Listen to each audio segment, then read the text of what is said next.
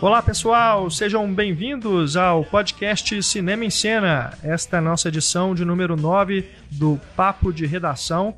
Aqui no programa a gente vai discutir filmes que estão em cartaz nos cinemas atualmente. Alguns já podem ter saído na sua cidade, dependendo de onde você mora. São filmes que estrearam há um pouco mais de tempo, outros acabaram de entrar em cartaz, mas de toda forma é, a gente vai falar é, sobre esses filmes sem spoilers, né? É, é, o nosso combinado aqui, sem entregar muito. Então, mesmo se você não tiver assistido aos filmes, você pode curtir o programa, curtir os comentários, sem perigo da gente estragar nada. Só que neste programa a gente vai ter a estreia de uma nova atração, uma nova sessão, né? a sessão spoiler, onde a gente vai escolher um filme dentre os que a gente vai comentar e falar sobre ele com mais detalhes, mais abertamente, revelando inclusive o final e tudo, para você que já assistiu ao filme. A gente vai deixar essa atração para o final, assim você pode escutar o resto do programa sem nenhum problema. Depois que você vê o filme, você pode ouvir o restinho do programa, tá bom?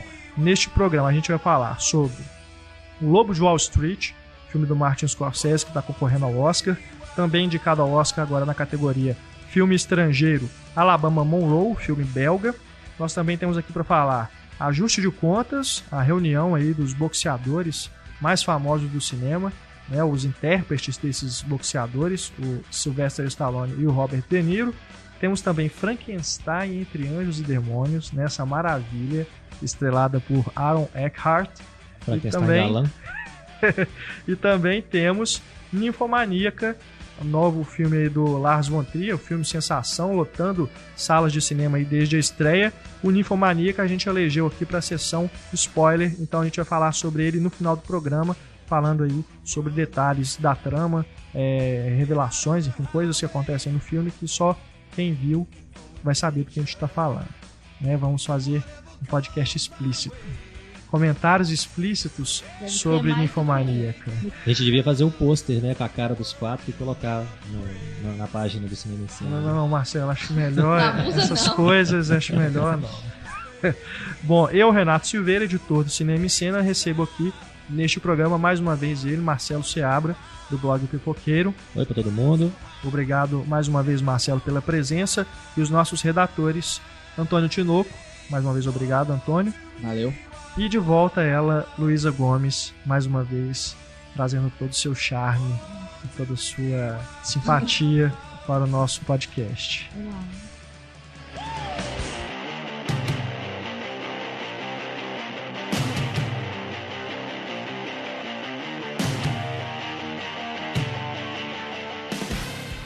Bom, começando aqui o nosso programa, Ontem eu fiz uma sessão dupla maldita. Eu fui ao cinema e fui assistir a Frankenstein entre Anjos e Demônios e na sequência emendei com O Herdeiro do Diabo. Né? Juntando os dois filmes não dá um bom, não dá nenhum mediano. Né? Mas a gente começa falando sobre esse essa pérola, né? Esse que já, já é um forte candidato a pior filme do ano, né? Nós estamos em janeiro ainda mas a gente já pode colocá-lo aí como um dos piores do ano, que é Frankenstein Entre Anjos e Demônios, filme estrelado pelo Aaron Eckhart. É baseado numa graphic novel que eu nunca tinha ouvido falar, se chama I Frankenstein. É, a graphic novel foi escrita pelo Kevin Greville, que é o aquele negão fortão grandão, que Sim. é um ator do filme inclusive, que é o criador da da franquia dos Anjos da Noite, Underworld. Ah, sim. É por isso, é, então. Tudo a mesma né? coisa. Porque né? você vê o filme e você fala, mas eu já vi já isso em algum lugar. lugar. É tudo a mesma coisa. É. Tem dois clãs brigando, dois clãs universais superpoderosos e etc. Milenares, é, de monstros, um supostamente mal, um supostamente bom, supostamente. e aí você joga no meio uma criatura que por algum motivo é imortal e indestrutível e hoje já é um galã que é o Frankenstein do Aaron Eckhart, né? Que é o cara bonitão, que tem duas marquinhas na cara. É. Só faltou botar uma jaqueta de motoqueiro e sair por aí pelas ruas.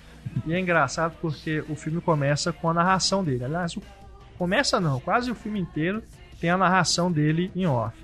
E você escuta a voz para isso, você fala, Frankenstein, consegue conversar assim normalmente, porque você lembra do Frankenstein ou do monstro, né? Fogo, mal. é meio estranho, né? Mas Multidão tudo bem. raivoso. É aquela reinvenção, né, que eles falam, né? Repaginar o personagem. É, eu acho que com tantos anos de vida, né, desde a década, do- desde o século, sei lá, 18, né, que ele, que ele é vivo, 1700 e alguma coisa, com tantos anos, além dele ter ficado mais bonitão, porque, né, cicatrizou tudo, as marcas que ele tinha, as- Sarado, né? sarado, porque devia fazer abdominal ali igual um É. louco, né, dava pra lavar a roupa na, na barriga dele. Tem um momento que ele tira a blusa, aí a menina olha pra ele assim e fala assim: Peraí, não é possível que vai rolar. Só, só faltou ele falar assim: tem oito pessoas misturadas aqui. Eu sou parte, É. né? Sou, sou- tenho parte de oito pessoas. E Ai, aí fica essa coisa ridícula. Esse cara todo fortão, é. grandão, bonitão, inteligente, que consegue fazer planos super rápido, sai correndo Ah. no meio da rua, né? Ganha do É. carro. E aí ele virou o super-herói do Aaron Eckhart. Se no, no Batman ele foi só o coadjuvante, agora ele é o super-herói. É. Eu não entendo, porque eles podiam perfeitamente ter feito uma história original de uma criatura que, né, foi feita pela ciência e tudo, que não fosse o Frankenstein. É. É aquela velha história, né? Hollywood pegar os modelos prontos para poder não precisar pensar muito. Né? Então o Frankenstein podia ser até mencionado na história como uma referência, né? Olha, foi inspirado e tal, né? na lenda do Frankenstein. Podia ser uma criatura totalmente original, né? Mas não. Assim como Anjos da Noite vai pegar lá os vampiros, os lobisomens, agora esse quer explorar a lenda do Frankenstein, utilizando inclusive a Mary Shelley nos agradecimentos, né? Nossa, coitada, deve estar revirando Pelo no amor de túmulo. Deus, isso parece uma ironia, né? Uma piada de mau gosto. Né? Não, e pra quem conhece a história original da Mary Shelley, eles mudaram, né, o final, obviamente, pra É. poder ter a criatura viva depois de tanto tempo. Exatamente. Então eles usam um pouquinho aqui e ali e coloca a pobrezinha daquela Ivone Strahovski linda, linda, né? Coloca Essa ela num menina, papel. Ela, ela- fez Dexter. Dexter. Dexter. Ela é ah, a Hannah McKay do Dexter. Ela fez, eu acho que Chuck também, né? Que era uma outra série. Não, na verdade, o que ela realmente surgiu foi, foi em Chuck. Eu É. sempre confundo Chuck Deck. Mas é, ela, ela era a personagem principal, a protagonista, junto com o Zac Lev. É, do- Ja- Zac do Lev. Vice, Lev. É, ela, ela foi em todas as temporadas de Chuck. ah, É, no Dexter ela entrou mais pro final pra ser né, o grande interesse amoroso do Dexter e teve um papel importante na conclusão, naquela conclusão safada da série. E nesse filme, coitada, eu acho que desde, desde a Denise Richards como cientista do 007, Doutora Christmas Jones, aham, não teve uma pessoa tão constrangida no papel de uma cientista como ela, coitada. É. Eu, eu- o que eu li do pessoal é que, assim, que muita gente criticando, obviamente, mas pelo menos falando que as cenas de ação eram boas. Vocês confirmam isso? Ah, cara, é, Tudo exagerado, tudo corrido, tudo misturado, pois tudo é. escuro. É aquelas, aquelas coisas. Ele, ele é um super-herói, né? Mais uma vez, pega um personagem e transforma num super-herói. Ele tem umas armas lá que ele usa pra poder fazer os demônios descenderem, né? Voltar pro inferno. voltar pro inferno. As armas têm que ter a marquinha Então, é. da outra, da, da outra- do outro Meio grupo. constante. Todas as cenas de luta são iguais, né? É. Não tem muita diferença. Ele bate com um um porrete no. que É. tem a marquinha sagrada lá no bicho, o bicho volta pro inferno. E aí, bacana, beleza. Eu sou capaz de matar quem eu quiser. Anjo, demônio, cai na minha É. frente, eu dou porretada. E o CGI? É bom?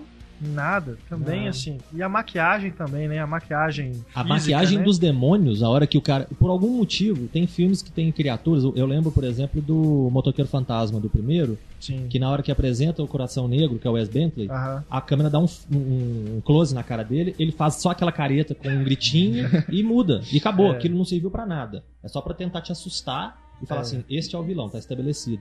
E nesse filme tem a mesma coisa. Você tem o, o- o close na cara do demônio lá, que era pra ser o mauzão, Aham. mas que é pior do que o, o Duende Verde do Homem-Aranha.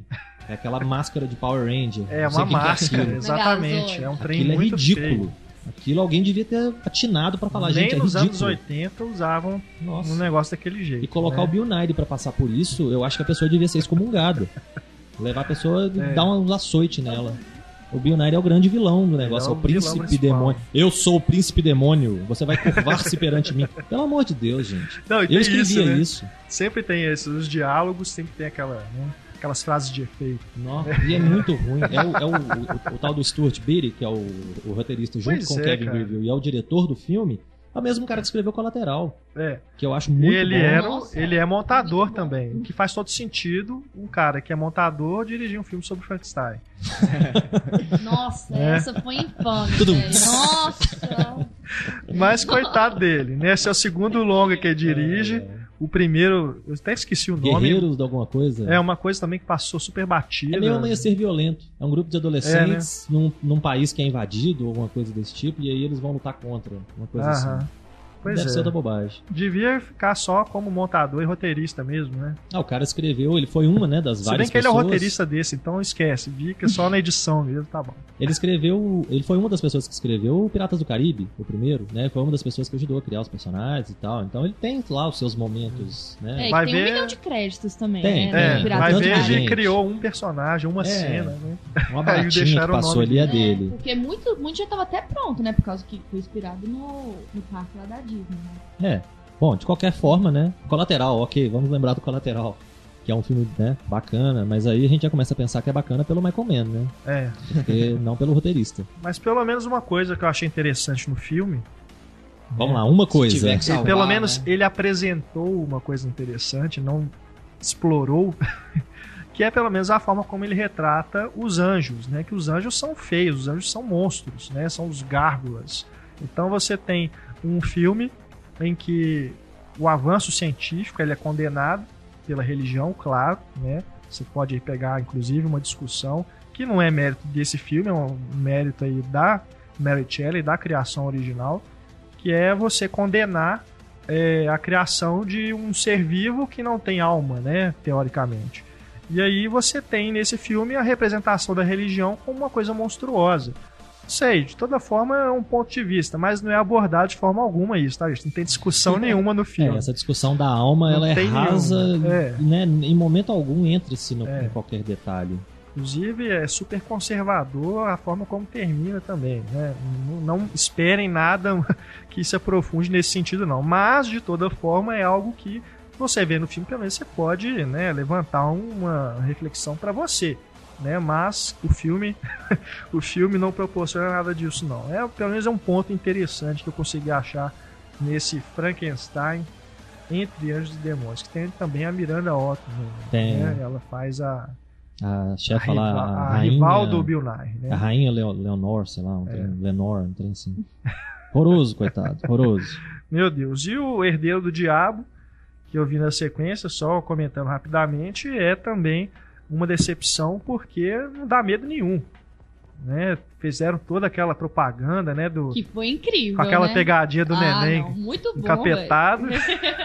Acho que as pessoas se assustaram realmente ali com, o ne- com o bicho, né? Ali da, da pegadinha, porque vendo o filme ninguém assusta- se assusta com nada. Talvez o diretor precisasse ver mais, mais Silvio Santos, né? Talvez. Pois é, e. É uma coisa meio bebê de Engraçado. Não, pois é, é, eles falam, usam isso como pretexto, né? Mas não tem nada. Eu vi, inclusive, comentários de crítico falando que o filme repete o Bebê de Rosemary. A pessoa não viu o Bebê de Rosemary. Porque não tem nada a ver. Ou então não viu esse, né? É, é ou isso. O O Bebê de Rosemary tem toda uma ambientação, né? Ele cria um clima de paranoia, não só a pro tensão vai personagem, né? mas você também fica como a personagem também fica na dúvida de que, das coisas que estão acontecendo. Tem todo, todo um clima uma atmosfera. Nesse apesar do- dos diretores conduzirem bem ali a direção da câmera na mão né o found footage aquela coisa toda não é found footage. Na verdade o filme ele tem como estética essa coisa das imagens gravadas né? Então você tem a imagem do, do- que o, o rapaz está gravando com a câmera dele, mas você também tem imagens de câmera de segurança, câmera do polícia, assim como acontece no Poder Sem Limites. É, é Né? lembrando dele, Também- né? mistura Nova tudo. É. Então, eles conduzem bem, porque eles vieram dessa escola, né? Essa escola do YouTube aí. Você pode dizer que tem uma escola ali. Essa geração YouTube, né? Eles começaram com um grupo, né? Que agora se chama Radio Silence, se eu não me engano. E antes era um trio. É, eles faziam essas coisas, vídeos para o YouTube que fizeram muito sucesso, né? Tiveram milhões de visualizações. E o mais famoso deles é o Pegadinhas que deram errado falando, fazendo a tradução literal, né? Não chama isso. No original é Pranks Gone Wrong, uma coisa assim.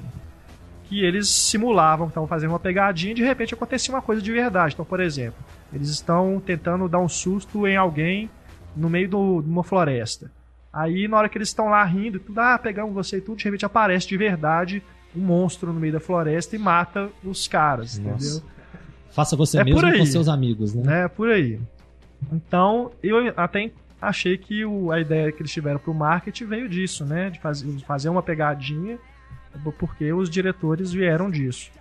Mas é como aquela pegadinha da Carrie também, do Brinquedo Assassino, né? A pegadinha é melhor do que os filmes. Nossa, é Mas é, o filme não dá medo, porque os diretores parecem que eles têm medo de fazer o público se assustar. Tem situações assim que você fica esperando que vai acontecer algo de mais violento, não acontece. Né? Fica naquela coisa meio. Manda sugestão de um reboot. Sessão da tarde mesmo. Parece que é filme de terror pra criança ver. Sabe? Não tem muita. Eles não, não, não vão além. É aquilo que sempre falta para os diretores de terror, a maioria deles que trabalham com estúdio. Eles não vão além. Ou tem alguma coisa que eles falam, ó, vocês têm que maneirar, né? Tem um limite que vocês podem fazer de violência.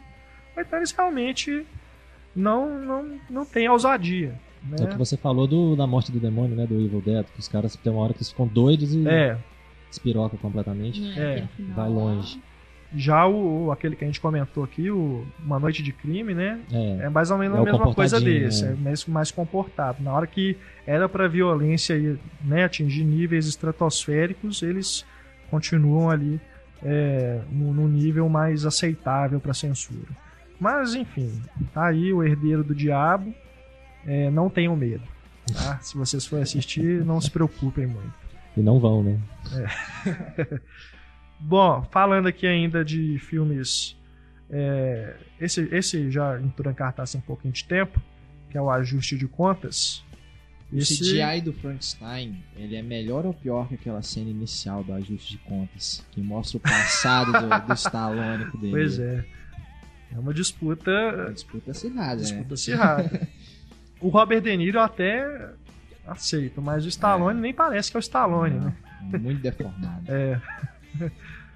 Enfim, o, enfim o... esse filme aí reunindo então o Rock Balboa e o Jake LaMotta. Obviamente não com esses nomes, mas são feitas referências, principalmente no começo do ah, filme. eles não têm o nome? Não, não, são ah, outros personagens. Pra mim, pra mim era uma referência explícita. Não. No começo do filme vai ter referências adoidado, tanto ao Touro Indomável quanto ao Rock. Não, no trailer o Stallone já treina socando a carne dentro do Não, açougue. Ele comendo, pegando um copo de ovo. É, Exato. A cena da carne é engraçada, porque é até é uma brincadeira, né? é. No rock que ele soca é o rock a carne. Que soca é. e pega o Jack aí no, aí no, no Ajuste de Contas, o, Alan Arkin, né? Que é o. Que faz o, o treinador. O pole dele, né? Dele, é, o treinador, o pole dele fala. Não, a gente veio pra piada. comprar a carne, a gente não veio pra é. socar a carne. Então, assim, tem é. alguns momentos eu realmente ri, assim. Sim, sim, momentos tem momentos bons. Mas no, no geral, assim, o filme deixa bastante a desejar. É. é Achei bem ruim. Também não ajuda, né? Peter Seagal, Nossa, né? por favor. E Peter Seagal que fez bomba. aí. Não, a gente 86 até gosta. Ah, eu acho bem divertido. A gente 86 é divertido. Não gosto. Talvez nem tanto por ele, mas pelo, é Steve Carell, Steve Carell e a Anne Hathaway. É, né? Quem seguiu também a série original, gente, que lá é uma bomba. Nó. Mas até me divertido. O problema é que ele, no, do, pelo menos no Agente 86, é que ele não sabe fazer cena de ação, né? Então as cenas de ação são muito fracas, mas pelo menos na, na parte mais cômica, eu acho que ele, ele trabalhando com o Steve Carell dá bem mais certo do que com a Adam, o Adam Sandler. Sandler no meio desse é. filme, né? Pelo menos isso. É, eu confesso que pro Pipoqueiro eu tive a colaboração do meu fiel redator Rodrigo Piolho. Né, Piolho. E aí, é, como ele escreveu, eu falei assim: tá bom, dia que der eu vejo. E ainda não deu, então. É. É, e o, o filme tem assim, tem, tem coisas no roteiro que são bem previsíveis. É um filme que usa, explora bem os clichês. É, tem bons atores, né? Não, não sei o que, que o De Niro tá querendo fazer com a vida dele, mas ele devia escolher, escolher melhor papéis, não sei. Se... É, só faltava ele satirizar esse personagem agora, né? Porque ele já satirizou os mafiosos adoidados. É. Né? Não tem mais por onde ir. Faltava esse agora, hein? É. O, é. Tem alguns personagens também na trama que eu não sei se você sentiu, mas não são engraçados. Tipo o Kevin Hart. Sim. Que é um alívio cômico ali que para mim realmente não funciona. É, e ele tenta imitar o Chris Rock? Não, não. Chris Tucker. Chris Tucker. É, ele lembra o Chris Tucker. Né? É, é tenta, imitar, imitar, o Chris total. Tucker, né? aquela voz né, estridente. Né? aham, É muito aham. chato. Mas é, tem também aquela. As cenas dele com o filho, né? Encheção de linguiça, né? Os dramas famili- familiares ali, encheção de linguiça pura. Aqui em vez Pra ele mim serve pra também. alguma coisa? Também não, Também não, é, é a mesma serve pra coisa. nada, É é. pra tentar estabelecer ali o conflito dele, do, do passado deles, né? Porque o Robert De Niro ficou com, a com ela quando eles eram jovens, só que ela gostava do Stallone, aí eles brigaram, né? Isso é muito E- caro. É, e que você sabe o que, que vai acontecer no final. Desnecessário, é. Você- É. Filme previsível, que não vai acrescentar muita coisa na sua vida. Com a direção do Peter Seagal. É. Com, com cenas de luta, assim, que o que eu tava esperando mesmo, né? A cena, vamos ver Jake LaMotta contra o Rock. Também começou É, bem. Aí é com- é, abre espaço pra aquela montagem de clipe, sabe? Passando dos rounds. Aí É. saiu do filme. Aí eu perdi o interesse. Eu eu já não esperava muito porque os dois realmente estão velhos, né? É, não dá ia pra- ser a É, não coisa. ia ser pancadaria, cara. Não, dá pra ver isso. Se dá assim, um soco nele, É. ele vai vira pra trás e cai e morre, sabe? O Stallone até que ele, pô, É. tá fazendo mercenários. Ah, é cara verdade tá- que ele é alvo É. duplo. O cara Mas tá o, o De grande. Niro De é coitado. triste. De Niro não O Denil dá. tá fazendo Fockers, né? Então fica difícil, né? É. É, De Niro não dá. Né, é o. Stallone realmente até hoje ele é bombadão, ele mantém um É, corpo assim sim. bem em alvo duplo que eu, que eu vi até tem pouco tempo. Ele ainda tá com Sim, físico, sim. tirando aquela cara, né, que parece massa plástica. Não, porque- o Stallone, é, eu acho que ele foi quando ele foi fazer o primeiro Mercenários. Ele postou um vídeo dele malhando, puxando ferro na academia. Que isso, você fica impressionado, um cara de 60 anos malhando daquele jeito. igual É o Schwarzenegger. O invejável. Schwarzenegger também até hoje levanta Sim, peso, é. muito. Eu com muito. 30 não consigo nem metade, né? Porque esses caras muito musculosos, eles param aí e cai tudo Cai mesmo, tudo. né? Que foi o que aconteceu com o Schwarzenegger. É, só que ele agora pare- governador, é, né? Aí, só que agora parece até que teve. É. Vocês viram que ele, que ele fingiu que era treinador em uma academia? Vi, lá da Califórnia? vi. Aí ele ficou aquele bigodão. Nossa, ninguém sabe que é o Arnold Schwarzenegger, gente. É. Vou fingir que ninguém sabe. Aquele monstro de homem com É. um bigodinho desse tamanho. assim. Mas é isso, esse ajuste de contas aí serve para algumas piadas mesmo, mas no geral é um filme bem mediano mesmo. Nossa. Mas ainda assim, acho que eu consegui me divertir mais que a maioria das pessoas, porque pelo que eu vi de críticas e de comentários, realmente as pessoas assim, descendo o cacete. Eu tava esperando bem pouco, talvez até por isso, né? Eu já fui achando que seria pior do que realmente achei. É, o e Mas também tem aquele, aquele pra ver tranquilo. De, de esperança, Nostalgia. cara. É, você É, tá vendo ali. Tem isso, O Sabe, calorzinho. o cara que fez Dor, Dor Indomável, Rock, sabe? Não tem como você não, você não sentir aquele, aquele calorzinho, né, dentro É. do peito. Não tem como. É, É, o, o, o Piolho eu escreveu o texto pro dois. pipoqueiro positivo também, falou que se divertiu, que cumpriu o propósito. Então você não tá sozinho, pelo menos.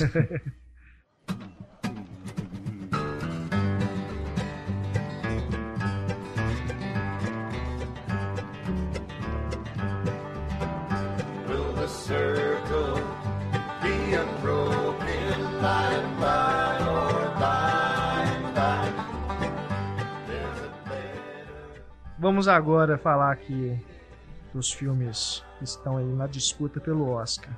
Começando aqui por esse que está concorrendo aí à categoria de filme em língua estrangeira. A gente ainda vai fazer, tá, pessoal, mais pra frente aí um podcast dos filmes do Oscar com mais pessoas. A gente vai chamar o Pablo, vai chamar a Ana Lúcia, enfim, outras pessoas pra gente poder comentar também, assim como a gente fez no ano passado. A gente comenta todos os indicados. Mas a gente vai falando aqui no papo de redação sobre alguns que já estrearam. É, um deles é o Alabama Monroe, inclusive estreou antes de ser indicado, né? Então agora acredito que vai até ter uma sobrevida aí no circuito É, e alternativo. o circuito tá bem restrito, Pois né? é, Tá bem restrito. esse filme que é belga e fala aí sobre um casal que está lidando com a doença da filha, né? A filha é pequenininha, 6, 7 anos de idade, é, eles descobrem que ela tem câncer, então eles o relacionamento deles é colocado à prova diante desse problema. Já dizendo desde o início que pode parecer que é um filme de doença, né? Como Mas existem é. tantos outros, mas não é. É, é- é justamente isso que me encantou É. sobre esse filme. A abordagem, eles têm, eles têm ali uma carga dramática muito grande, mas eles decidem ir pro- pelo outro caminho. É. Isso pra mim que é o, é o fantástico do filme. Eu tô com um trauma recente de filme de câncer, que é aquele com Abigail Breslin. uma ah, aquele prova, a prova de, amor, que ela né? que é que é com a Cameron Diaz. que é uma história Da irmã? My fantástica. Sister's Keeper? É, É, quer dizer, é uma história que real, né? Eles, os pais geraram uma, uma criança, né, uma Pra irmã, para poder salvar a outra, que precisava de um transplante Uhum. de medula, né? Só que pelo amor de Deus, o filme é um dramalhão, a Interminável. é um também, dramalhão que, nossa, é difícil de você chegar até o final. Não, e é exigir da Cameron Diaz? Chora, chora, Exato. chora, chora, chora. Por favor, chora. É, Enquanto ele- o- eles não. não Se o Pablo tivesse aqui, ele diria que o Spielberg dirigiu, é, né? ele quer de qualquer jeito fazer chorar. Agora esse não. Esse ele decide pegar o, É, porque o, o o caminho é mais longo. A assim. estrutura fragmentada, É. né? Que vai presente, passado, Exatamente. futuro. Você não vai do bom e vai ladeira abaixo, né? O filme Uhum. dá uma... uma... Equilibrada. Equilibrado, É, exatamente. e ele vai criando pontos de interesse, né? Aham. Justamente por usar essa forma narrativa é, não cronológica, é, depois que acontece alguma coisa, você fica pensando, pô, mas e agora, né? Eu achei que o filme era sobre isso, mas aí ele cria uma situação e aí ele volta no tempo pra mostrar como eles chegaram até aquela situação de novo. Então ele vai mantendo seu interesse Eu até o final. incrível, Exato. assim. É, é. é, é o grande trunfo. Ele de forma alguma segue uma linha narrativa convencional. É. Você vai se mas mesmo assim você não fica perdido, Hum. né? O, o- o grande mérito dele é isso, porque você pode pegar aí filmes, por exemplo, 21 gramas. Honestamente, aquele filme poderia ser perfeitamente narrado na ordem convencional e acho que ficaria até melhor. Ai, não, você diz quan- quando. É, é, Porque- quando, quando é, é essa. É, essa, porque o 21 essa gramas ele não é necessário. Por exemplo, a amnésia é. de um jeito, mas esse é o propósito do filme. é o propósito do Aham. filme. Nesse eu também acredito que é o propósito, porque são memórias. Se se você for pensar, É, é uma narrativa. Às vezes você vai lembrando de uma coisa que aconteceu na sua vida, e depois você lembra de outra, junta com o presente. Então, não necessariamente, quando você está contando uma coisa para alguém, você está tornando, essa- é, tornando a sua narrativa né, confusa. E esse filme faz isso. né? Ele tá te contando a história daquele casal, a história daquela família, vai te mostrando coisas que aconteceram no passado deles, e ao mesmo tempo mantendo você né, a par do que está acontecendo no presente deles, e de forma alguma você fica perdido. Até porque se O que eu- ficasse só, só no presente, ia virar um dramalhão. ia virar um dramalhão. Corria esse risco, É. pelo menos, né? Não, não sei se Sem, sem, até diretor se teria- era intenção, mas ia, é, ia, iria por esse ia lado. Mas pesada, o risco é entendeu? maior mesmo. Mas o que eu disse do 21 gramas é que o 21 gramas ele é confuso nesse sentido. É, e poderia ser numa ele embaralha demais normal. e se fosse normal, poderia ser um, um filme impactante do mesmo jeito. Vocês não viram ninguém comentar que não entendeu, que ficou perdido? Tipo, o que, que ele tá fazendo agora? Não, mas peraí, isso é antes ou Qual? depois? Nesse, Qual? nesse filme agora no Alabama World? Não, eu, pelo menos, também não vi, não. Eu vi isso no Blue momentos. Jasmine. A pessoa virou pra mãe e falou assim: Ah, não, não é possível. Uma mulher de uns amor de 30 Deus. anos virou pra mãe de uns É 60 doido. e perguntou: o que, que tá acontecendo É. agora? É antes ou depois? Não, é, ela tá. Esse tipo de comentário, assim, de elipse que a pessoa não percebe, eu, eu percebi no Azul é a cor mais quente. Que, pelo amor de Deus, também, Ah, mas é, é. ele dá uns saltos no tempo, mas você entende. Porque ele tá Não, mudando, não ele é muda as de cara, características. não. não é uma coisa de cara, não. Tipo assim, acabou de, acabou de voltar É. de uma elipse. Sim. Aí tá. ah, não, passou tanto tempo. Não, demora um tempo, por exemplo, quando ela vai pra praia com os, É. meninos, não sabe o que, é aquele mesmo tempo. né? Exato. Mas aí depois de uns dois minutos, você, você, você, você, É rápido. Você se no- no situa. espaço? Mas eu vi gente comentando assim, uai, "Ué, mas o que aconteceu com a mãe dela? tipo, né? Pelo amor de Deus. Mas nesse filme não, nesse filme eu não percebi nenhum, nenhum tipo de comentário nesse tipo, não. É, teve até algumas cenas assim que eu achei que eu demorei um pouco pra reconhecer se era passado, futuro. Achei que até que foi algo intencional, assim, essa ambiguidade. Sim, E funciona, funciona Não, muito eu, bem. eu, eu me, me orientei sem prejudicar, pelo, né? pelo É. estado de espírito. Não sei se É. vocês fizeram isso, mas Também. eu me orientei pelo estado de espírito dos personagens. É, eu acho que é, o, é onde você vai mais fácil assim, pra É. se situar, né? Se você começar a prestar Porque tem atenção algumas em outras coisas assim, ela corta o cabelo, É. né? Em alguns É. momentos, ela faz o cabelo mais curto, outro mais longo. É, tem as tatuagens também, É. né? Que é uma coisa interessante também do filme. Mas acho que o estado de espírito você tem razão. É a, é a, é a melhor forma de você se guiar ali na narrativa.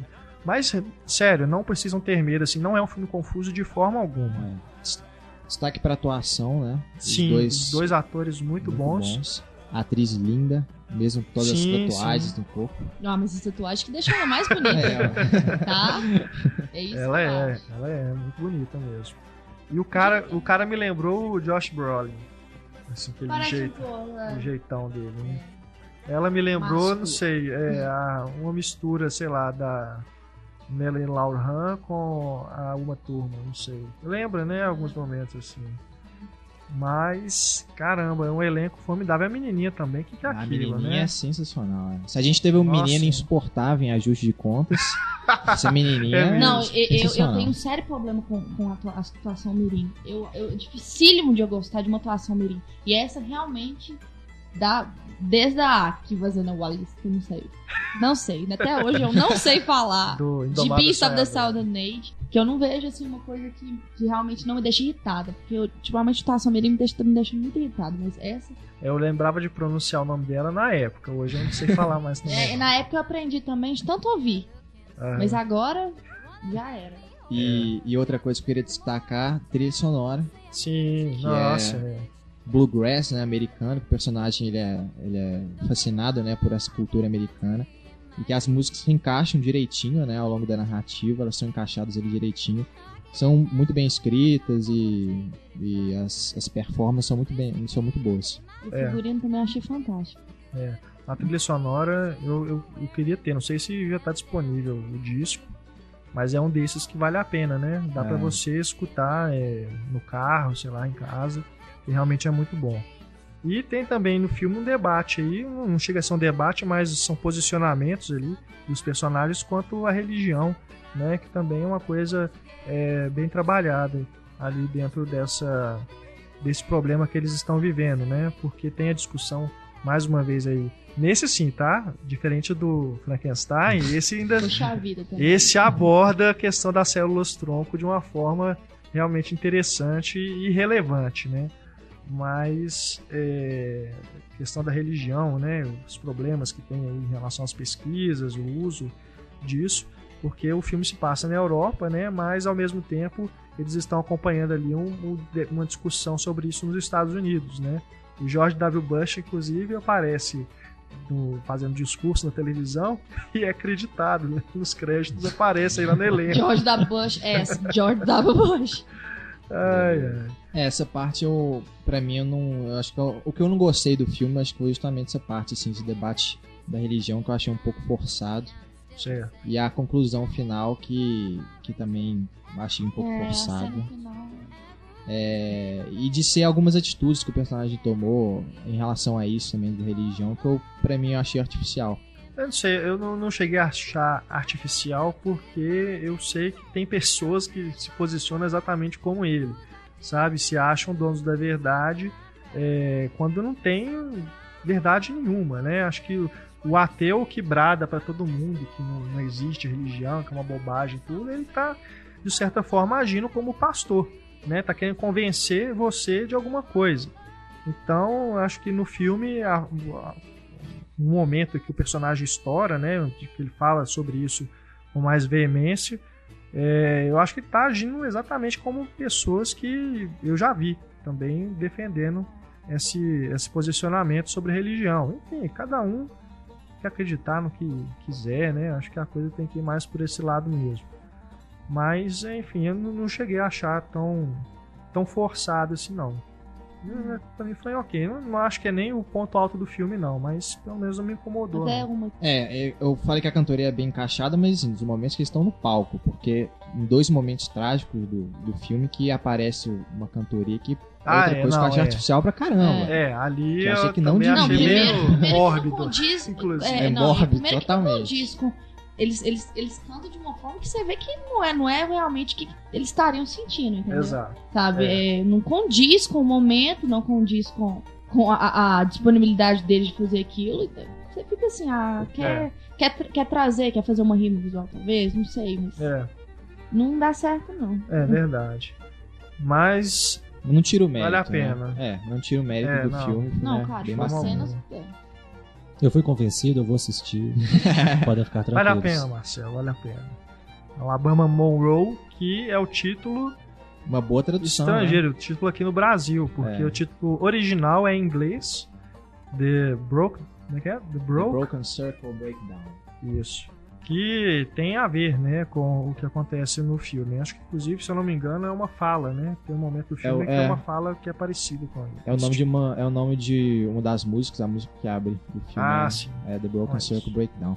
E a, a tradução é muito boa, né? Podiam Sim, ter traduzido sim. uma, um monstro, né? Mas traduziram pra Alabama a- Monroe. a gente tá tão acostumado com isso que a gente sempre espera o pior, né? É. Quando vem alguma coisa boa, a gente- eles poderiam fazer, mas não fizeram, calma. É, é que você acaba descobrindo por que, que se chama assim, aqui no Brasil pelo menos, ao longo do filme, Ah, né? Não é logo ah. de cara. Isso é interessante É, mesmo. interessante.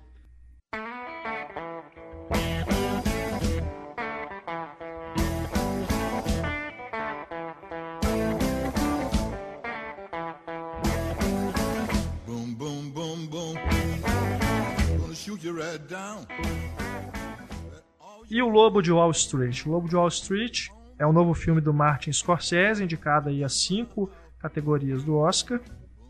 É um filme com Leonardo DiCaprio, Jonah Hill, Margot Robbie, Nossa. Linda. Rob Reiner, surpreendente. Spike Jones também. Spike Três diretores. Jones. Spike Jones, o John Favreau e o Rob Reiner. Nossa, Exato. John Favreau, vocês consideram. Não E lembrando que tem a Margot Robbie. Mais uma vez. Não, gente, Mas- que mulher. Meu Deus do Nossa. céu, mulher, cara. né? Ela é muito que bonita. mulher. Eu, nossa.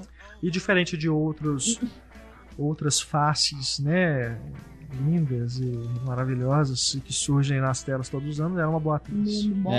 É. Ela já tinha tido destaque, né, recentemente no Questão de Tempo, Exato. que ela é o, né, Ah. o primeiro amor do cara. Charlotte? que é muito- Dela, Samantha? É, a menina, É. né, que ele encontra na Lá casa da de casa de campo praia, e tudo. E ela é linda. Nossa. É. Ela que, assim como o Jonah Hill, me parece a versão do Joe Pesci, né, do, lá do Cassino dos Bons Companheiros, ela pra mim é a Sharon Stone do Cassino. Que nesse é um filme, filme. que. O clima dele me lembra muito Cassino. Lembra? Eu acho que é um dos que mais. Ah, pra, É. Os mais lembram. pra mim é muito mais bons companheiros. Pois é, muito os mais. dois. E ela diria podia ser a Lorraine é Bracco, mais por exemplo, a mulher do Ray Liotta. Mas lembrando que esse tá um tom bem acima da comédia, É, né? não. Cassino, Porque os Bons Cassino Companheiros é e Cassino- Negro, É, tal, tem uma coisa, mas é um filme uma mais sério, né? Nesse a comédia tá acima da tragédia. Não, e uma coisa Né? que eu fiquei impressionada é que tudo bem que no Golden Globe teve várias, várias coisas, uns desentendimentos em relação do que que é comédia e o que que é drama, né? Mas as pessoas questionaram, nossa, por que, que o Lobo de Wall Street tá na, na sessão, tá na parte É. de comédia? Mas é uma comédia. É uma comédia, É não uma tem comédia, não tem. como. Porque antes de você Eu, ver o filme, Eu não senti dó dele hora nenhuma. Uma É. coisa assim que desperta algum tipo de drama, eu sinceramente não senti hora nenhuma. É. Entendeu? É, eu acho que depende muito, das vezes, do conceito de comédia que a pessoa pode ter, né? Porque eu não, não, não exato, sei, eu não, é. eu não vejo Não, o eu Lobo de Wall Eu Street. ri de passar a mão em várias. muito. Mas tem, Gente, você tem ah, momentos engraçados pelo absurdo da situação, né? Mas eu não acho assim que pode se aquela dizer aquela que é cena do Lemon lá que ele precisa ir pro carro, que dali não é, não é nem pela situação, não. Que dali Mas é uma é- comédia explícita. Não, ele, É, ele é. arrastando, né? é, arrastando no chão e tudo. Tem várias cenas engraçadíssimas. É, mas, eu não acho é- assim, no- de uma forma geral, ele, ele vai mais. Ele tem uma veia cômica muito mais forte. Acho que desde o do Depois de Horas, o Scorsese não fazia um filme tão extravagante que é pra você rir mesmo. Não, ele é sabe? absurdo, né? É, não tem. absurdo. É, o, Não interessante é exatamente o, o fato dele ser absurdo, o fato dele levar o personagem dele pra esse lado absurdo e não levar tão a sério, é que deixa claro que em momento algum ele tá concordando com as ações do, do personagem. Isso eu acho que é interessante. Porque teve gente nos Estados Unidos, né? Esses moralistas de amor de plantão. Deus, É, que né? falou Muita que gente. glamorizou É. a- o crime, né? E fica Eu tô assim, vendo gente, coisa onde você não tem. filme e você acha que o, filme, que o crime é uma coisa glamurosa, É, o, o cara, ele é um. Ele é um cara excessivo, ele É. vive pelo excesso. Ele é né? megalomaníaco. Não tem como. Aí o filme ridiculariza ele, É. colocando claramente as coisas loucas, né? Só de, de- o filme começa com ele arremessando um anão num alvo. Como é que Já você começa estipulando, olha, Pois esse é. cara é louco. Um macaco andando com um O macaco. estilo é de vida dos caras era aquele, não tinha como. Não, então tá, acho que o é- Scorsese e- encontrou uma, uma linha certa de seguir, de mostrar é, como que essas pessoas viviam.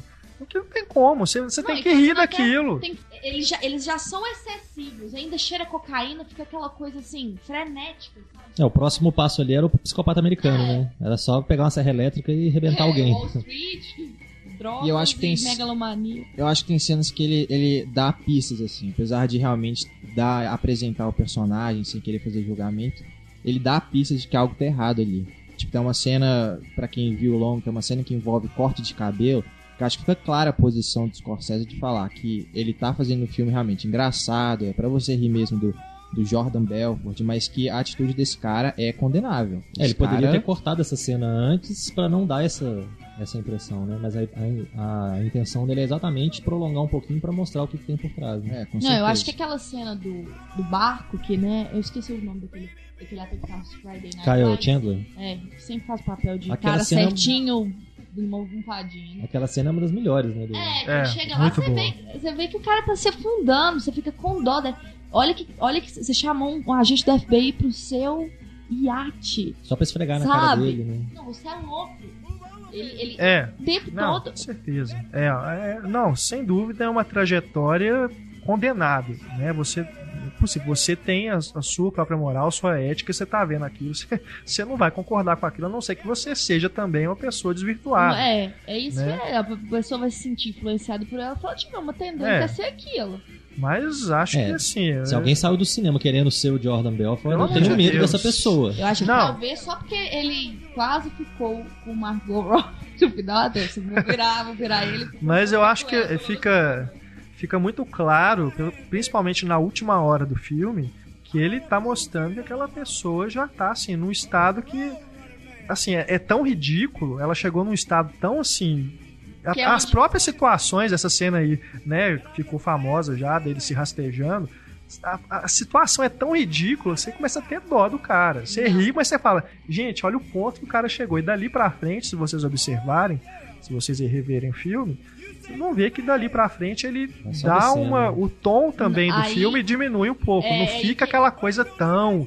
Aí que chega o Sabe, drama. Tão mim, o drama risonha do começo. acontece naquela cena que ele, ele tá- já tá em prisão domiciliar e ele tenta ir embora. Entendeu? Isso não é spoiler, tá, É. gente? É a vida do cara, É, vocês tá? podem ler, tipo, a biografia do cara.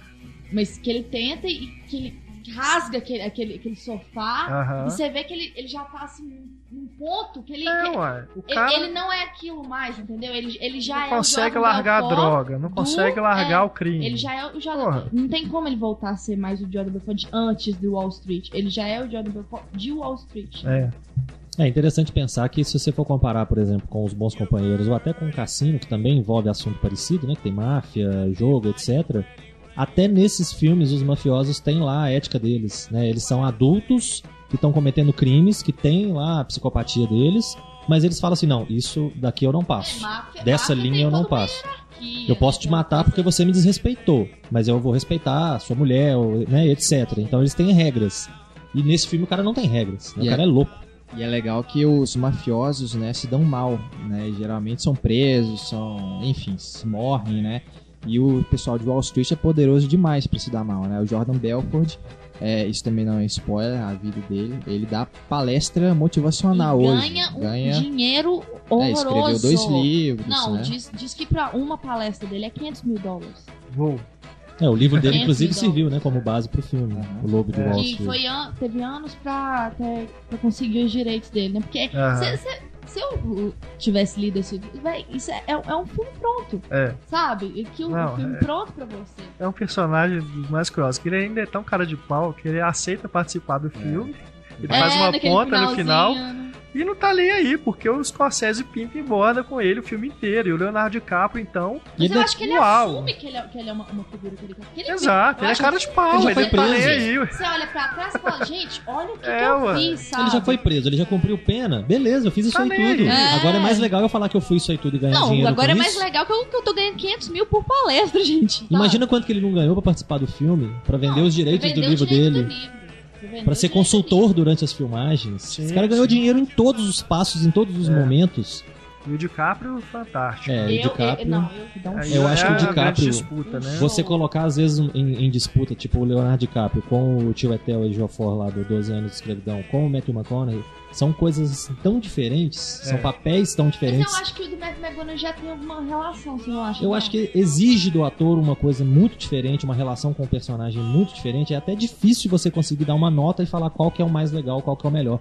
Parece que o pai tá escolhendo entre os filhos, É. porque são, são coisas diferentes, são situações E eu não sei diferentes. se é porque a gente tá. Porque o DiCaprio é um cara muito profissional, você vê isso claramente, sabe? Ele não faz qualquer filme. Ele não trabalha com, qualquer certeza. pessoa. Ele é um cara que deve ter tido uma preparação pra esse filme. Não, primeiro aquele bronzeamento artificial dele, que coisa horrorosa aqui, ó. Mas, brincando, mas você vê que ele teve uma preparação cabulosa pro filme, entendeu? É, ele- Eles consideram, ah, o Matthew McGonagall é, é, emagreceu 30 quilos. Mas, cara, o, outro também teve uma, uma, uma, puta preparação, sabe? Não sei se isso desmerece o trabalho dele. É, às vezes o fato do cara ter engordado ou emagrecido chama uma atenção, É, né? eles têm essa coisa, essa obsessão com mudança de, de aparência, sabe? Ah, o Christian Bale É igual- emagreceu pro operário e não foi indicado a Oscar nenhum, né? Não, é igual a Amy Poehler e o... Mas em compensação pro vencedor, É, foi e o ganhou, vencedor né? foi, A mas Amy- por outros, né? Não só pela questão. É. né? é igual a Amy Poehler e a Tina Fey falaram lá no Golden Globe. É, emagrecer 20 quilos, que para a atriz é apenas estar num filme, porque todos os filmes a gente tem que emagrecer 20 quilos. é, verdade. Então, assim, eles levam a sério uma coisa que não sei se realmente. Não, se eu tivesse a equipe de treinadores físicos e nutricionistas e médicos e isso e aquilo É, que esses caras têm, eu isso, também né? ia engordar e emagrecer de um dia pro outro. Aí. É, Ia ser Não, e fácil. o Matthew McGonagall também no filme, no Lovejoy Associated, tá incrível, cara. sim, a sim. cena dele É é, ótima. Apesar de ser Muito rápida, né? A cena dele. É, o, É, o- marcante, o Matthew né? McConaughey ele tem uma participação que você fica o filme inteiro esperando ele voltar. Você fica o filme inteiro falando assim, não, o caminho do Jordan Belfort vai cruzar com o dele em algum momento É, e, não e ele vai aparecer. É. E fica por isso mesmo. Ele volta na mente do, É. do Belfort, né? Depois ele vai lembrar dele mais pro final do filme, né? Mas não- o ator mesmo, o Matthew McConaughey, não, não aparece de duas volta. cenas, né? Uma que é no pregão e outra que é Depois no, no jantar lá, no né? Na restaurante questão lá. comendo. É, na vida real, ele Na até. é um almoço, né? Que eles É um almoço, tornam é. todas. né? É. É. Me traz de 5 em 5 minutos. no Não, matinê. aquela, aquela conversa é surreal. né? Na vida real, ele até, o personagem real, né, do, do Matthew, chegou a trabalhar com o Jordan Belfort depois, mais de dois anos, mas o Scorsese preferiu deixar isso de lado. E já que a gente Até tá... porque senão o filme teria quatro horas É. de duração. Vocês não acharam excessivo, não? Três achei, horas? Achei. Não. Achei. Eu acho Não que tem é. várias cenas que é. você vê que dava pra cortar. Mas é isso, é excesso. É um filme de excesso. É um filme que É, teve que ter sido editado às também. pressas pra ir pro.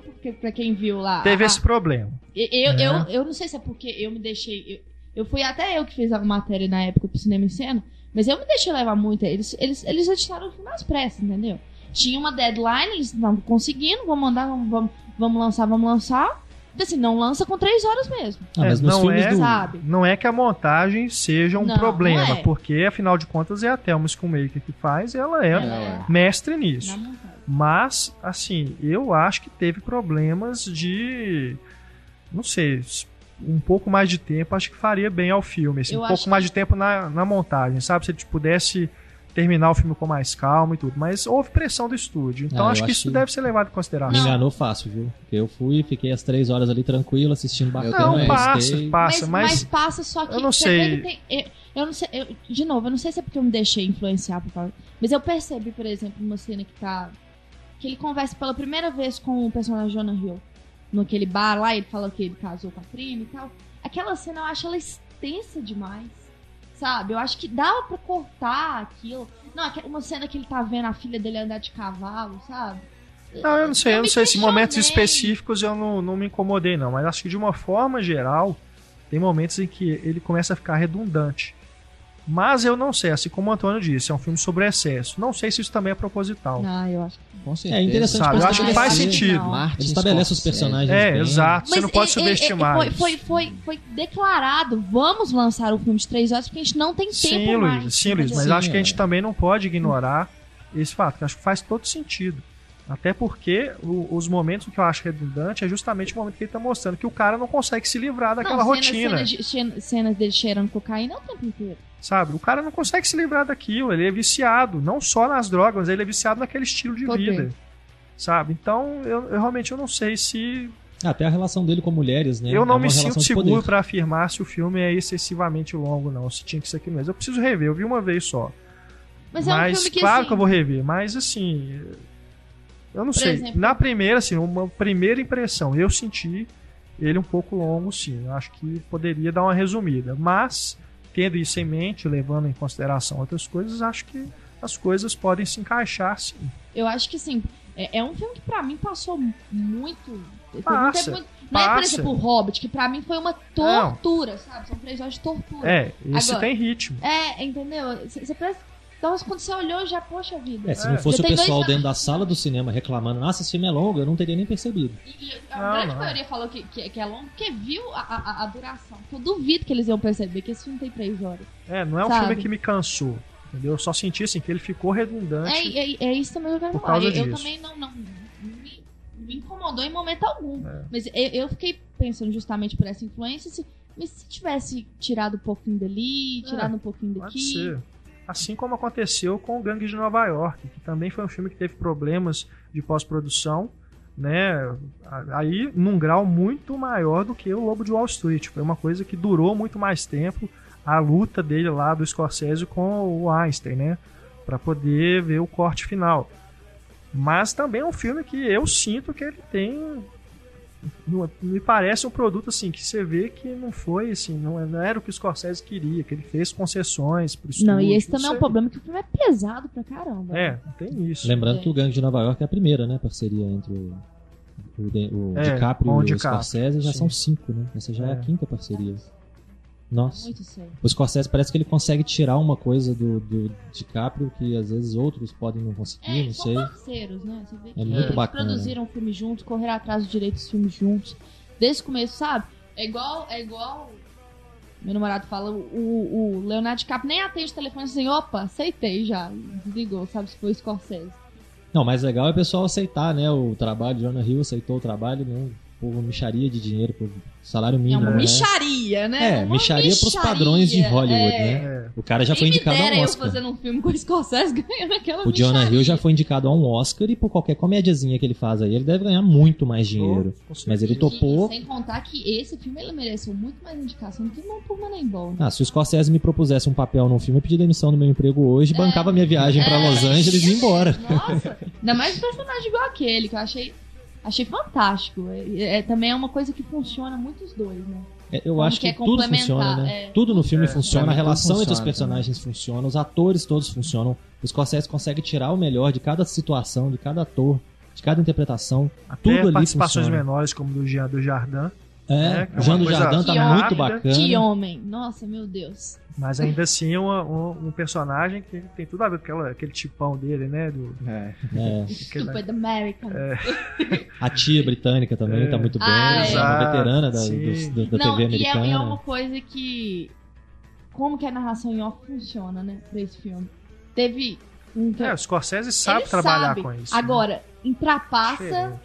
que é um filme que claramente quer, quer imitar, emular o Scorsese, eu já acho que a narração em off. Mas isso não Esse é. é assunto para outro podcast. É uma né? narração em off. É, a gente já teve acesso a algumas cabines de outros filmes, né? Então o É. Fruitvale Station, o acho- É, infelizmente não tem nada. Já tem alguns filmes que a gente já pôde assistir, mas vamos esperar ficar mais quente, né? Pra É. poder comentar. Isso. Isso. Só pra fechar então o Lobo de Wall Street, destaque, eu queria só destacar Scorsese com que mais de 70 anos de idade, né? Ainda é considerado, pra mim pelo menos, o melhor ou um dos melhores diretores da atualidade, fazendo mim um também. filme tão provocador que a diretor de 20 anos de idade não faria, eu teria medo de fazer. Exato.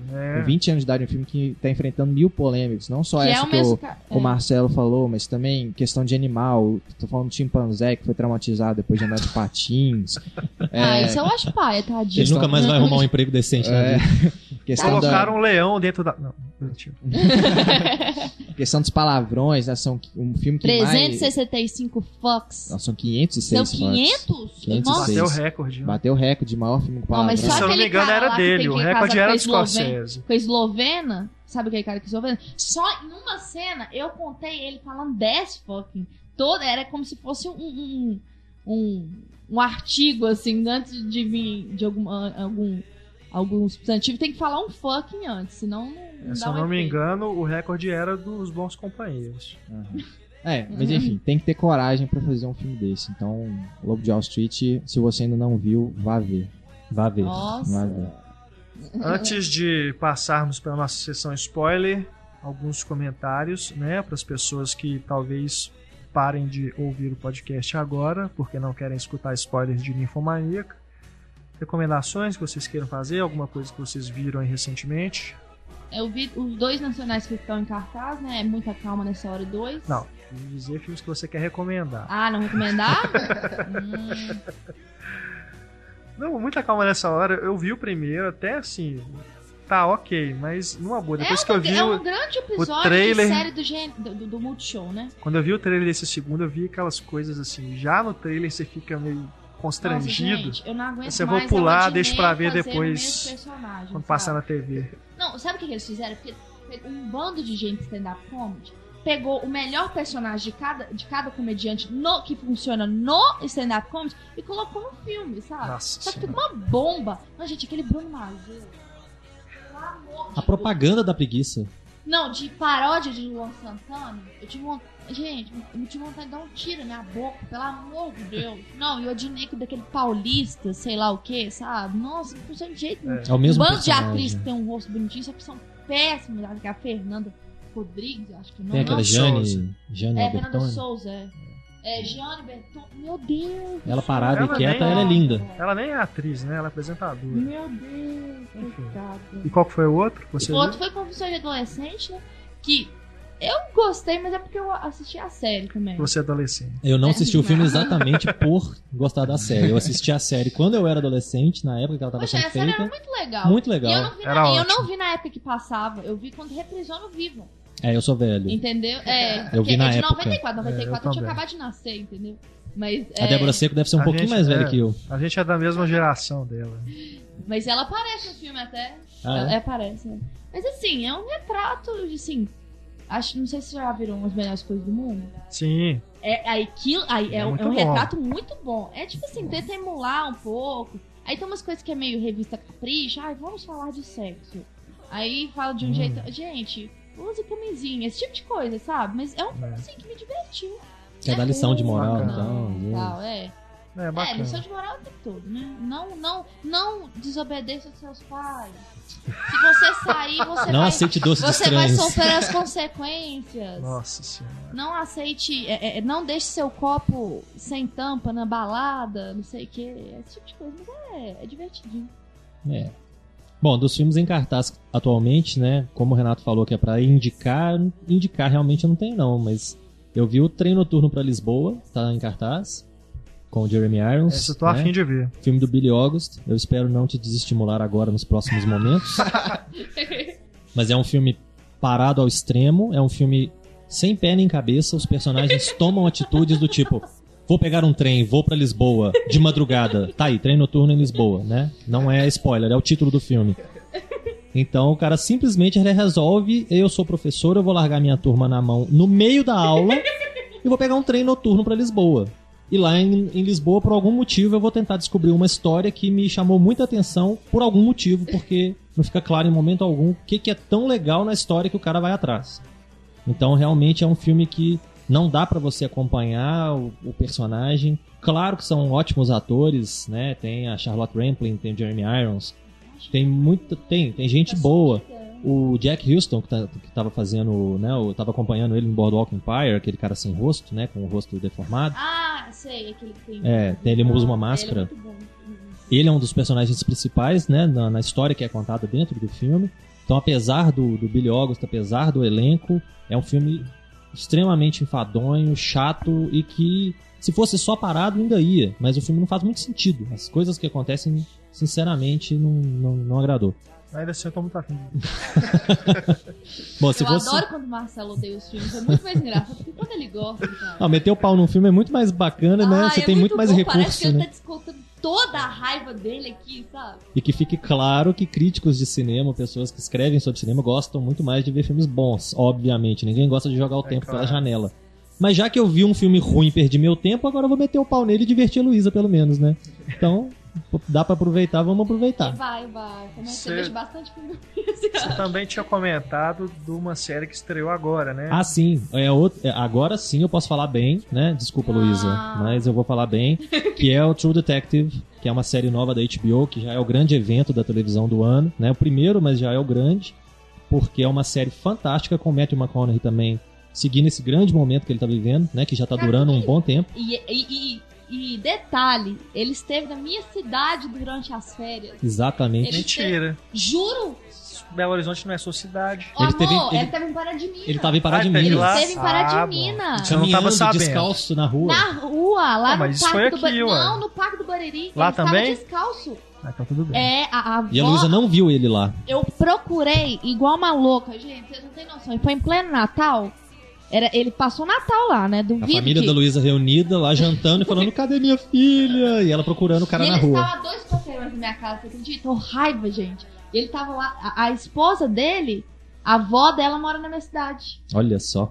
Aí, então, então se ele ganhar o Oscar, gente, foi porque ele foi fazer uma lá numa, numa num morro que tem lá no Pará que chama Gogó da Ema, tá? Vocês podem cobrar dele. Certamente. Meu Deus do céu.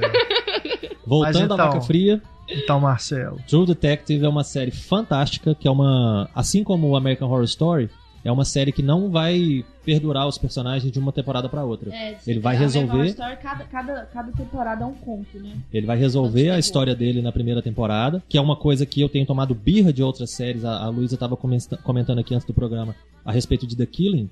E The Killing é uma série que eu tomei birra porque você fica acompanhando, acompanhando, acompanhando e nunca que se resolve o problema que tá Na lá. segunda temporada. É, no final da segunda desista, temporada é o crime do primeiro episódio da primeira temporada. É. Pelo amor de Deus, É, né? Vai me enrolar assim lá longe. E, e no caso de True Detective, eles vão desenvolvendo muito bem os personagens. O Matthew McConaughey e o Woody Harrelson, que são os personagens principais, que são inclusive produtores da série e amigos de muitos anos, estão os dois excelentes, os dois compõem os personagens com muita riqueza, figurino ajuda, maquiagem ajuda. A, a série vai e volta no tempo, porque eles estão dando depoimento mais velho sobre uma ação que eles investigaram, um crime que eles investigaram mais novos. Então fica muito claro, né, quando eles estão mais novos, quando eles estão mais velhos e tudo mais. E é uma série muito bacana, parece ser muito rica, eles vão sempre correndo atrás de certas situações. Tem algumas discussões que são propostas, o Renato estava falando a respeito de religião. Tem o Shea Wingham, por exemplo, que tem aparecido aí muito filme, muita série de televisão. Ele também é de Boardwalk Empire, também do Lobo de Wall Street. Ele é um pastor, por exemplo, então envolve essa questão também de um personagem achar que o cara é bacana porque tá unindo as pessoas, o outro acha que ele é um, né, um crápula inescrupuloso que tá aproveitando da fé das pessoas e tudo mais. Então é uma série que eu recomendo com força. Tá passando na HBO, passa no, no domingo, meia-noite, junto com os É Estados junto, Unidos. É simultâneo.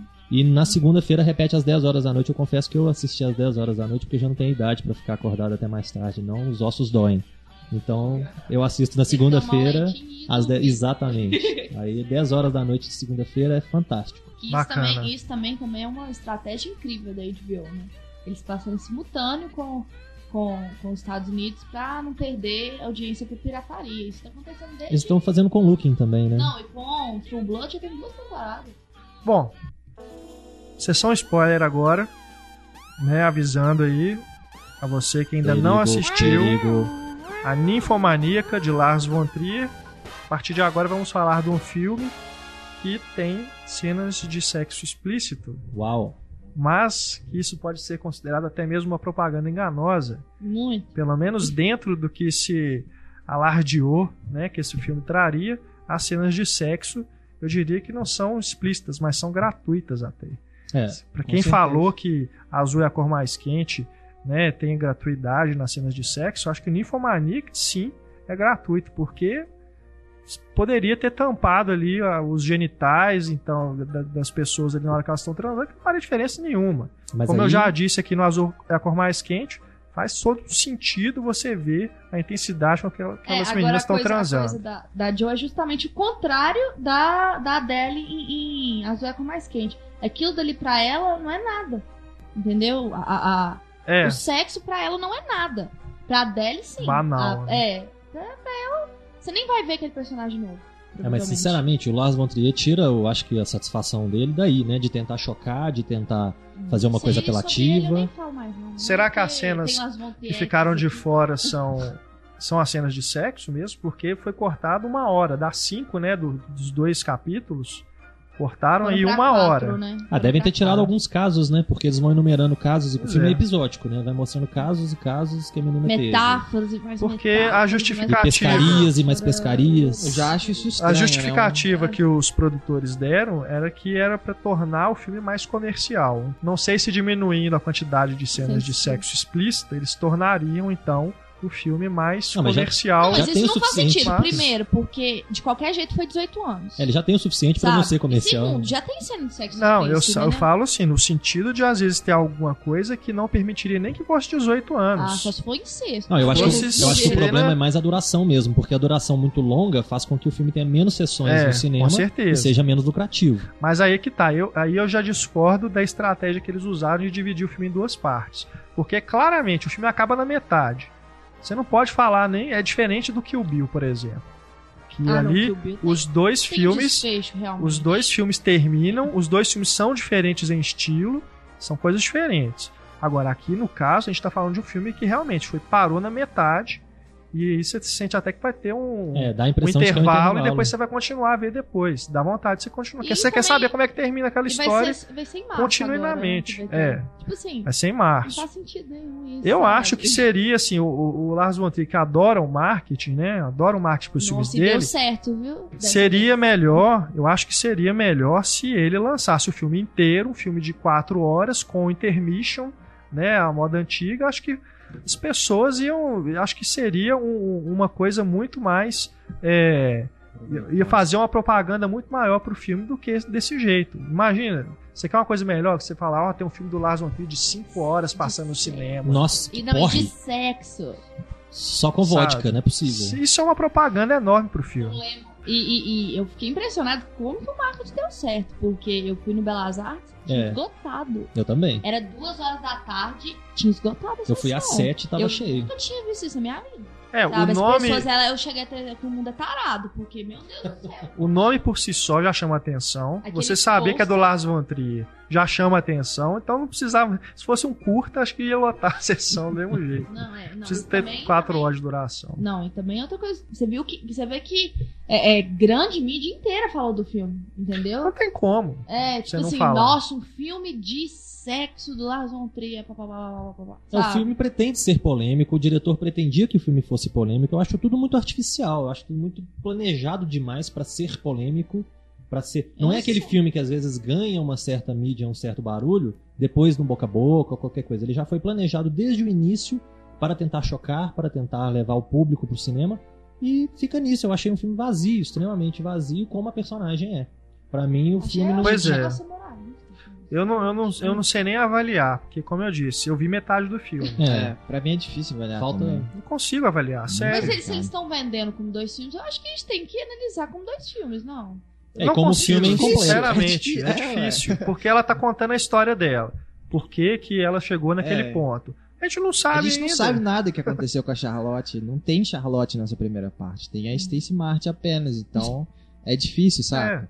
Saber a história Cara, dela. eu, eu sei julgar isso. Eu não gostei, sabe, dessa primeira parte. Talvez mesmo. Assim, não é, não é um filme ruim. Eu não achei um filme ruim. Mas assim, sabe? hum, Eu consegui gostar dele mais como comédia. Sim, As partes que tá, fizeram rir Não, a, me- as a que eu melhor, gostei a mais. melhor parte do filme, pra mim, assim, que eu acho que podia ser um filme, a parte que eu achei incrível, é aquele capítulo Mrs. H com a Da Uma a Thurman. Ela é ah, não, cara, aquela, aquilo ali pra mim é um máximo. Eu fiquei assim, meu Deus, sabe? Que que é isso? Que loucura, patologia da mente, da, ca- da cabeça desse homem. Crianças, você querem conhecer a Nossa, cama do adultério? cama do adultério.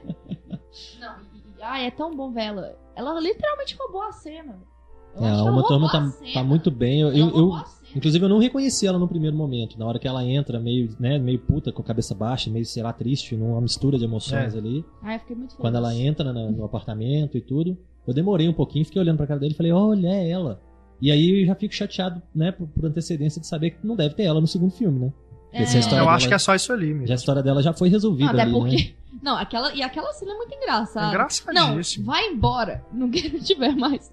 Só se você largar sua família duas horas depois, o cara largou a família, velho. Pra ficar menina que vai receber outro cara daqui a uma É. hora, sabe? É de rir. Não, E e é aquela, aquela pequena sutileza dela pegando na mão de um, aí larga, pega na Na mão do mão do outro, aí ela larga e fica no meio dos dois se É. contorcendo pra não pegar na Não, mão de nenhum dos dois. E aquele delírio, pra mim, é a pior parte. Que é ela com o Christian que é Slater. Que é aquele vai, Ah, vai pro. tá. Que coisa. Eu acho que perde o tom naquele, daquela, naquele capítulo, sabe? Fica uma coisa tão Eu melodramática. acho que ele perde o tom na parte do pai dela lá no hospital. É isso que eu tô falando. É É essa. essa. essa, que é preto Ah, e branco, tá. delírio. Foge completamente Ah, do é tema o do nome. filme. Ah, eu É, achei é. que era delírio, você você tava falando. Delirium que era- Tremendos, que é Não, o- o nome, o nome do, do, do, do capítulo é coisa. delírio. Aqui É, o Christian Slater é o pai dele, É. né? Não, o Christian não Slater, o Christian Slater não é um bom ator. Não tem um, Não. servi- um trabalho de maquiagem no filme, porque ele É. continua com a Ele mesma cara. continua, tipo assim, a menina tem. Não, e sem contar. Por que aquela menina com aquele olho azul? Antes ela tinha olho, o- olho, olho, o olho castanho, depois o olho castanho e durante uma certa parte da vida dela. Não, eu- eu- isso é inútil, mas se a gente colocasse uma lente nessa menina, uma lente. É uma mutação lente- genética. É, mas. Nossa, que, que perdeu o tom completamente naquele delírio, sabe? É. Porque aí vira o drama, né? Não, e melodrama. E você é tá-. Mela o drama, né? Você É. tá rindo de várias partes do filme, mas de repente entra numa parte que é mais dramática. E aí que eu acho que se fosse o filme inteiro, talvez você não sentisse assim, porque podia ser um momento assim de pausa. É, a, a relação com- do, do Stellan Skarsgård com a, com a personagem também é uma coisa assim. O cara pega a menina, leva pra casa, Não, deita e ela numa aquele cama, personagem é o personagem bombril? É, conta pra mim a sua história. Tipo, eu sou o público e o público precisa conhecer a sua história. Então vai, fala. E eu sou, e eu sou sociólogo, pescador profissional, sou, is- eu, eu- sou Tem metáfora É. pra tudo. Não, ele sabe tudo sobre tudo. Um cara no meio do nada. Mas isso É faz o parte da brincadeira do Larvo. Aquele ele representa o Larvo Anterior. É o claro que ele tem que falar um tanto de coisa difícil, é claro que ele É, faz parte, faz, faz É claro parte da brincadeira. Eu, eu, não tem que levar a sério, a questão é isso. Não leva muito o diretor a sério. É um filme regular, assim, mas nessa questão que o Renato. A gente tava até falando outro dia da questão do humor, por exemplo.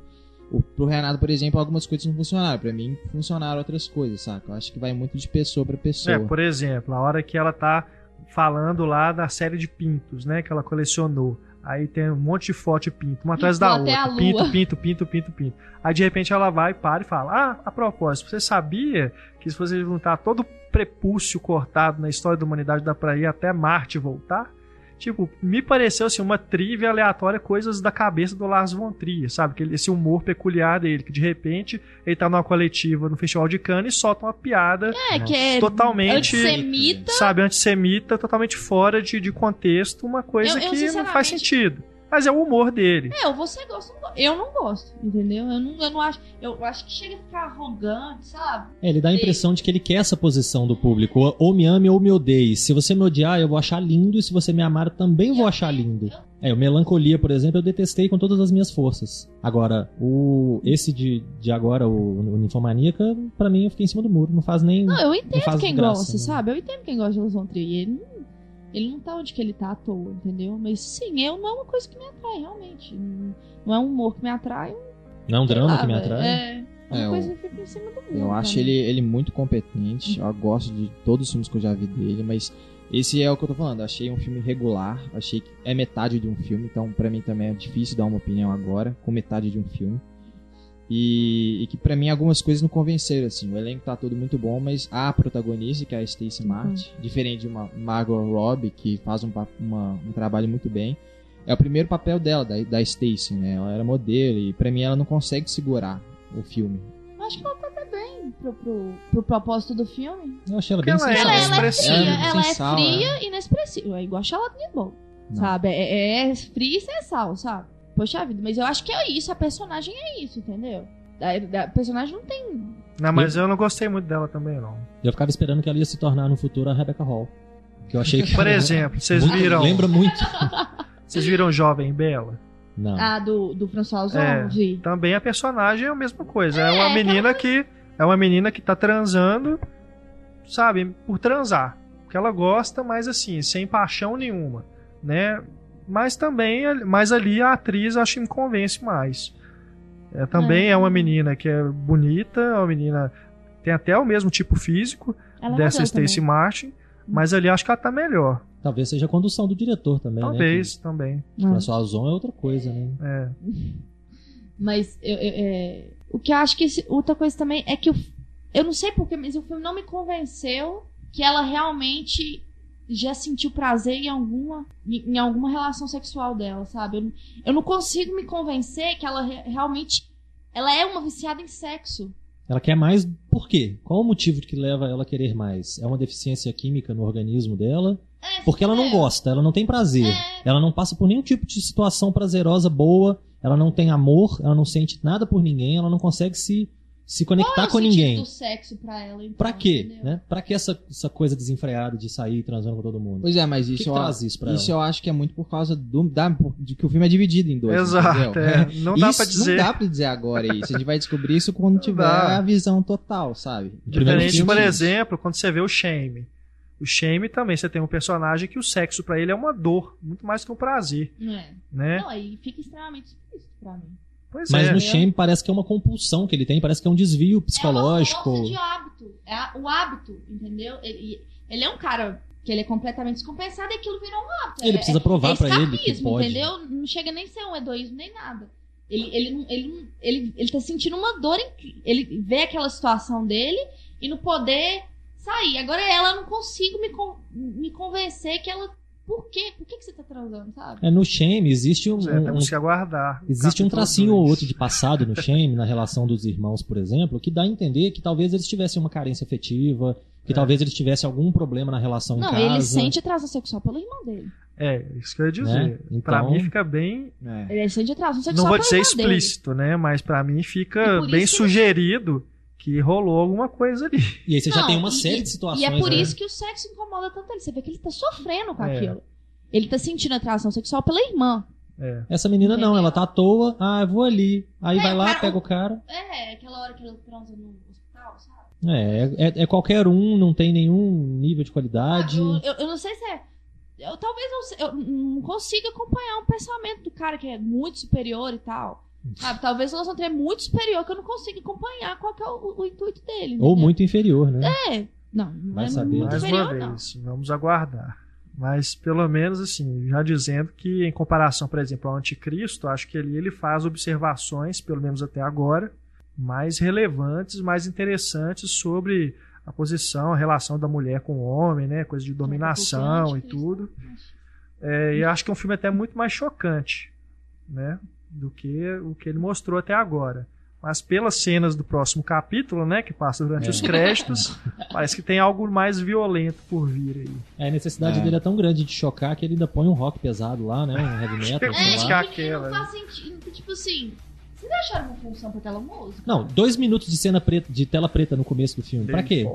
Eu achei que tava. eu- eu Ah, isso é coisa tava- dele. É, isso aí no Dançando no Escuro. isso é Rammstein. Se bem que no Dançando no Escuro Não, faz sei, é sentido, né? Rammstein, Mas E tem uma função. um fica um barulhinho de um ferro enferrujado, alguma coisa com problema, que eu fiquei procurando dentro da sala pra saber quem que era o desgraçado que tava balançando na cadeira. E a cadeira devia estar rangendo. Aí quando você percebe que começa a aparecer uma luzinha na tela, tem um ventiladorzinho Não, eu rodando. levei um susto, eu pulei da cadeira quando começou a tocar a música. Tava bem assim. Aí ah, tá a função da bom, música.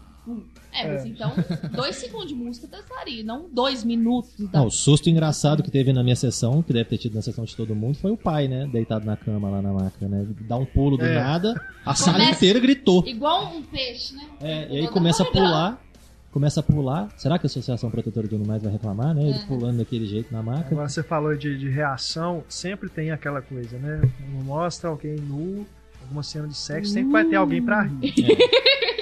A pessoa. Não, É, tipo não isso. Dá pra, parece que alguém assim que entrou realmente de. caiu de paraquedas ali dentro. Porque não é possível que uma pessoa que vai assistir a um filme chamado Ninfomaníaca, sabe que é do Lars von Trier, sabe? Tá esperando que vai surgir isso. Ainda vai dar risinho na hora que mostra o pinto do cara. Pelo amor de Deus, né? Mas parece que deve ser pessoas que estão ali por acaso, né? É, eu ri quando eu Não, vi. você fala né? assim, filme do Lars von Trier, sabe talvez que ele É, quem, quem sabe. é von Trier, É. Von Trier, entendeu? Eu ri quando eu vi o cabelo daquele Shia LaBeouf lá, né? Ô penteadozinho ridículo. Oi, né? ô, opa, eu, Eu não gosto, não atorzinho, né? gosto do ator de jeito nenhum. Que atorzinho. Não me convence de jeito nenhum. Acho que não tem um personagem que ele Não, tenha eu feito acho que que eu nesse caso o personagem é ridículo em si, sabe? Mas eu não consigo dissociar a imagem dele com. Não, ele agora tá dando de metido Sair- artista, né? Sair da vida pública. Cara, É. você já é público, não tem como você sair. Não, vocês viram que ele publicou um manifesto, né? Aquele negócio, aquela polêmica toda aí que ele É, ele plagiou, plagiou a revista em quadrinho, um né? negócio todo, disse que foi proposital. Ah, sei. que na verdade ele estava querendo fazer um comentário sobre como tudo é plágio na arte. Ah, Tem um manifesto, ele publicou no Twitter, ele tirou a foto assim do papel, escrito o manifesto. Olha lá, Não, é internet aí pra quem quiser. Vamos ver. tentar sair bem de um escândalo Pretencioso, ridículo, né? né? Pretencioso, doidão. É, eu achei extremamente apelativo em, em alguns momentos de, de né, closes em certas partes íntimas do corpo humano, né? É, Que não tinha faz- necessidade não tinha nenhuma. necessidade. É E- simplesmente pra mostrar assim, olha, olha aqui, ó. Pinto. Tem uma sexo, coisa- viu? Tem sexo. Uma coisa, um paralelo que na hora me veio na cabeça, assim, que eu não sei se alguém vai né, concordar com essa viagem, mas no, no 10 Homens, acho que do, 12 Homens em Segredo, né? Eu acho que é o segundo filme. Aham, Que tem aquela brincadeira com a Julia Roberts, sim. que eles falam que ela parece com a Julia Roberts, e aí ela Sim. consegue passar por Julia Roberts, sendo que ela é a Julia Roberts. Aquilo pra mim foi um dos momentos mais baixos da carreira do Steven Soderbergh de todos os envolvidos. Eu Ah, achei eu aquilo ridículo, daquilo, eu achei aquilo horroroso, ridículo, e estragou o filme completamente pra mim. E- Então você não viu Magic Mike, né? Pra falar que é o momento mais baixo da, da vida do- da carreira Não, é pior, é muito pior do que o quê? Magic Mike. Magic eu Mike gosto de é- Magic Mike. O Magic. Mike, é, olha, apesar, da- né, apesar do tema Homens Tirando a Apesar Roupa, daqueles homens, né, maravilhosos, que vale a pena pelo filme, mas não, é- eu não Mas gosto. aqui, voltando a, a, a, a, né, a É, eu, comparação, sendo- eu quero entender a associação que você vai fazer a agora. questão de você Magic falar, Mike. de você no filme chamar a atenção para uma coisa ridícula, não torna a coisa menos ridícula. O fato dela ter encontrado com Shia LaBeouf por acidente num parque, caminhando, vendo fotos, tipo um caminhozinho de foto dele rasgada, pra depois encontrar com ele na sequência, e o cara levanta aqui, nossa, mas isso é muito, muito irreal. Ah, mas você vai acreditar na minha história ou não vai? Pô, o cara chamar atenção pra irrealidade da coisa não torna ela mais crível, não. Aquilo pra mim foi horroroso também. Eles deviam ter arrumado outra forma de botar o cara na história. Não. O cara que fica aparecendo assim ao longo do, do caminhar é uma é comédia isso, não- romântica? Não pode levar muito a sério, entendeu? Eu, Vou eu levar- tô esperando, vou- sinceramente. Eu vou que- aproveitar o que então do filme? Abrir a sua mente pra Lavon Trier. Eu, eu tô esperando, assim, que no final fala assim, isso tudo foi um sonho, porque aquele personagem do Stellan Skarsgård até agora não desceu, sabe? Ah, não, ele era um sonho, ele é uma, ele é uma, uma ilusão da cabeça da Joe, porque assim, Ele é o Google, ele sabe tudo. Joga- é Bing, joga né? qualquer- Tá mais pra Bing do que Google, mas... É, eu acho que dá a impressão, às vezes, de que ela tá inventando a história à medida que ela conta, ou de que, sei lá, ela tá mexendo do jeito que ela quiser e não, não- a gente não, não pode. Eu fiquei duas horas vendo uma mulher contar uma história que nem é a história da vida dela, porque ela parece que tá inventando à medida que ela conta. Porque senão, como que brota aquele cara do nada na, na vida dela de novo? Pela dando terceira aquela mão vez. no mesmo jeito que deu no, no- no elevado. parece Não, e o cara tem que no primeiro momento era o machão, né? O Shia LaBeouf como machão. Começa daí. Que é o cara que fica lá consertando a moto e coisa e tal. E ela ainda conserta a moto pra ele. Aquele personagem, Né? eu acho que assim, ele é. Ele é. Eu eu tenho a impressão que ele é uma ilusão. É, aí depois ele vira o quê? O chefe que tá dando em cima da menininha, que é o babaca. Aí depois ele já é o cara que tá desiludido com a vida, que tá brigando com a esposa e que por isso ele dá brecha pra ter uma amante ou qualquer coisa desse tipo. Sinceramente. Aguardem. Aguardem. dois. É, ué, é isso. Então a, Aguardem. a palavra que define ninfomaníaca é Gente, mas aguardem. não faz sentido, É, então. ué. ele- Filme que foi exibido no cinema que Ah, eu assisti é uma obra bem. completa. Tudo bem que vai precisar de outra obra completa pra completar essa obra completa. É. Né? Isso é muito confuso pra minha cabeça. Pode Pra ter mim, feito, mas, mas- o fato é. Você vê o filme, você ainda não, não sabe o que aconteceu. Não encerra ali. É difícil tirar conclusão com o que a gente tem na mão. Sim, é uma obra. Pra mim, não é uma obra completa. É uma obra incompleta que foi pro cinema. Que o diretor deu o ok dele, mesmo sem ter participado da edição. Que pra mim também é uma coisa estranha que ele fez. Mas aguardem os próximos episódios e aí a gente vai voltar em todas essas questões. Nossa. Os próximos episódios ia ser dureza, né? Ainda bem que é só mais um. A gente com certeza vai voltar a falar do Ninfomaníaca depois que nós terminarmos de ver o filme, né? Em março. Vamos ver quem vai rir por último, Antônio Tinoco. Lembrando que ele vai passar agora em Berlim também, já pelo menos a parte Thompson. 1, né? Vai passar ela na versão integral. E parece que depois vão lançar aí em DVD o filme completo. Vamos ver, né? O que vai ser feito disso aí. Toda forma, nós deixamos aí o nosso e-mail, cinema@cinemaencena.com.br para você que quiser entrar em contato conosco e, claro, a parte de comentários aí da página do podcast está aberta para você deixar a sua opinião também sobre os filmes que foi, foram comentados aqui no nosso programa. Agradecendo mais uma vez a sua audiência e a presença aqui dos nossos debatedores. Marcelo Seabra, do blog O Pipoqueiro, endereço Marcelo pessoal. opipoqueiro.wordpress.com Não deixem de visitar. O link também está aí na página do podcast para vocês visitarem o blog do Marcelo. Muito obrigado, Luísa e Antônio, também pela presença. Obrigado. Até a próxima edição, pessoal. Lembrando que temos para chegar aí o nosso próximo podcast Grandes Diretores. Vamos falar sobre a carreira de Milos Forman. Um grande abraço, até a nossa próxima edição. Tchau.